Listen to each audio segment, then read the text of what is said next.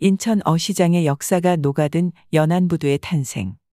프로야구 시즌 인천 SK 행복드림구장 홈경기를 보러 가는 인천 팬이라면 누구나 따라 불러야 하는 노래가 있다. 연안부두다. 8회 초가 끝난 뒤 1절만 부르고 스피커는 멈추게 되는데 응원석에서는 가만히 있지 않는다.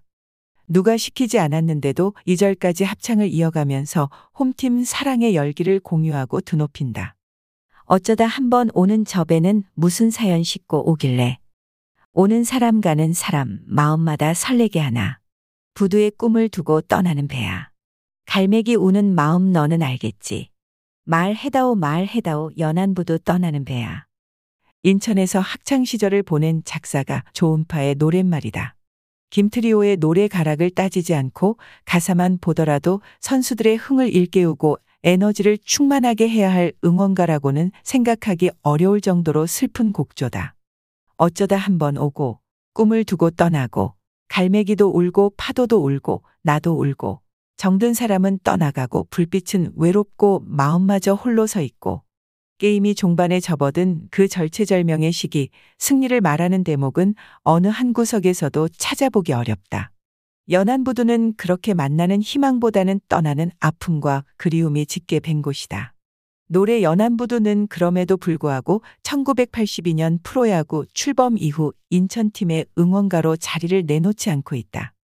부산의 부산갈매기나 광주의 남행열차처럼 연안부두는 야구장에서만큼은 인천을 대표하는 노래로 굳어져 있다. 연안부두는 1970년대 신항으로 조성되었다. 1974년 5월 10일 인천항의 제2선거가 완공됨으로써 인천항 내항은 완전히 폐쇄형 항만이 되었다. 대형 선박들만이 도크를 통해 입항할 수 있게 된 것이다. 500톤 미만의 소형 선박들은 다른 곳에 정박 시설이 필요했다. 이 때문에 제2신항이라고 할 수 있는 연안부두가 건설되었다. 소월미도 남쪽 공유수면 7만 6천 제곱미터를 매립했다. 이를 위해 여러 정부기관이 참여했다. 우선 건설부가 남북방파제 650m와 호안 590m, 장교오기, 임항도로 530m를 축조했다. 인천시는 진입도로와 물양장 150m 등을 건설했다. 수협에서도 물양장과 수산센터 한계동, 어물하역 크레인 3기를 시설했다. 교통부에서는 여객터미널을 세웠다. 군용 선박도 연안부두를 이용해야 했기 때문에 국방부에서도 장교시설을 했다. 이렇게 해서 연안부두에는 연안객선부두, 수산센터, 소형어항, 관용부두 등이 한데 모이게 되었다. 연안부두는 제2선거 준공 1년 전인 1973년 5월 1일 완공되었고 연안여객터미널은 민자를 유치해 건설되었다. 연안부두 어시장은 소래포구 어시장과 함께 사람들이 가장 많이 찾는 수도권 최대 규모 수산시장으로 우뚝 섰다. 이 연안부두에는 인천의 어시장 역사가 녹아있다. 내항이 있던 인천역 북은 하인천 어시장에서 물건을 팔던 생선 장수들이 연안부두로 어시장이 이전하면서 함께 옮겨왔다. 1981년 기준 연안부두 어시장 점포수는 568개였다. 연안부두에는 이곳에서 일하는 사람들을 위한 대규모 아파트도 건설되었다. 하인천에 비하면 연안부두는 그야말로 최신식 시설이다.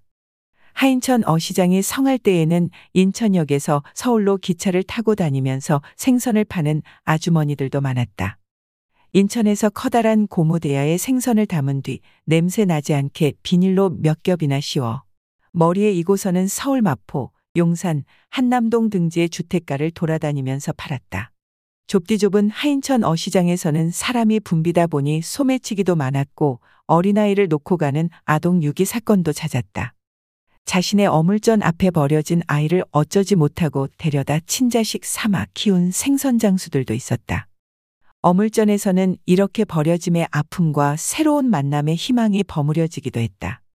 어시장이 연안부두로 옮기고 나서는 그런 일이 크게 줄었다고 한다. 어시장이 있으면 꼭 따라다녀야 하는 장사가 있다. 생선을 부패하지 않게 하는 얼음 장수들이다. 연안부두에는 인천에서 가장 오래된 얼음 장사의 역사를 지닌 가게가 있다.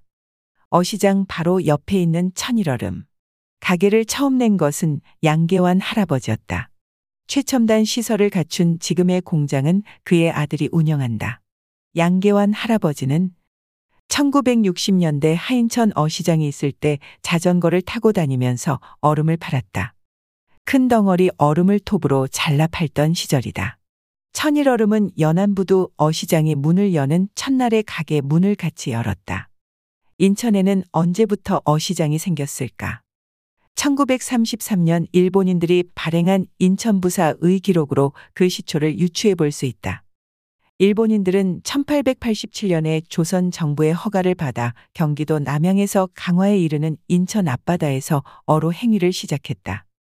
일본 어선 15척은 한 척당은 10원씩을 1년 수수료 겸 면허세로 냈다. 이렇게 잡은 물고기를 별도의 세금 없이 인천항에서 판매했다. 여기서 시작된 인천 어시장의 역사는 항구의 변천과 함께 연안부두까지 오게 되었다. 연안부두에는 팔미도를 오가는 유람선 터미널의 해양광장이 큼직하게 조성되어 있다. 이곳에는 러시아와 관련된 시설물이 설치되어 있다.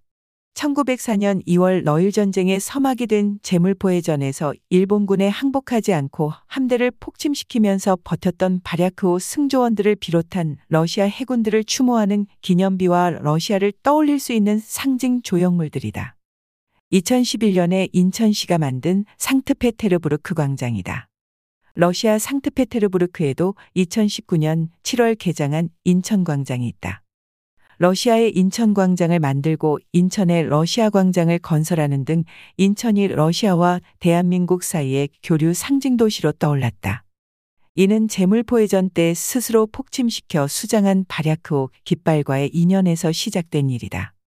2010년 인천시립박물관이 소장하고 있던 바랴크호 깃발을 러시아 측에 장기 임대해 준 게 출발점이 되었다.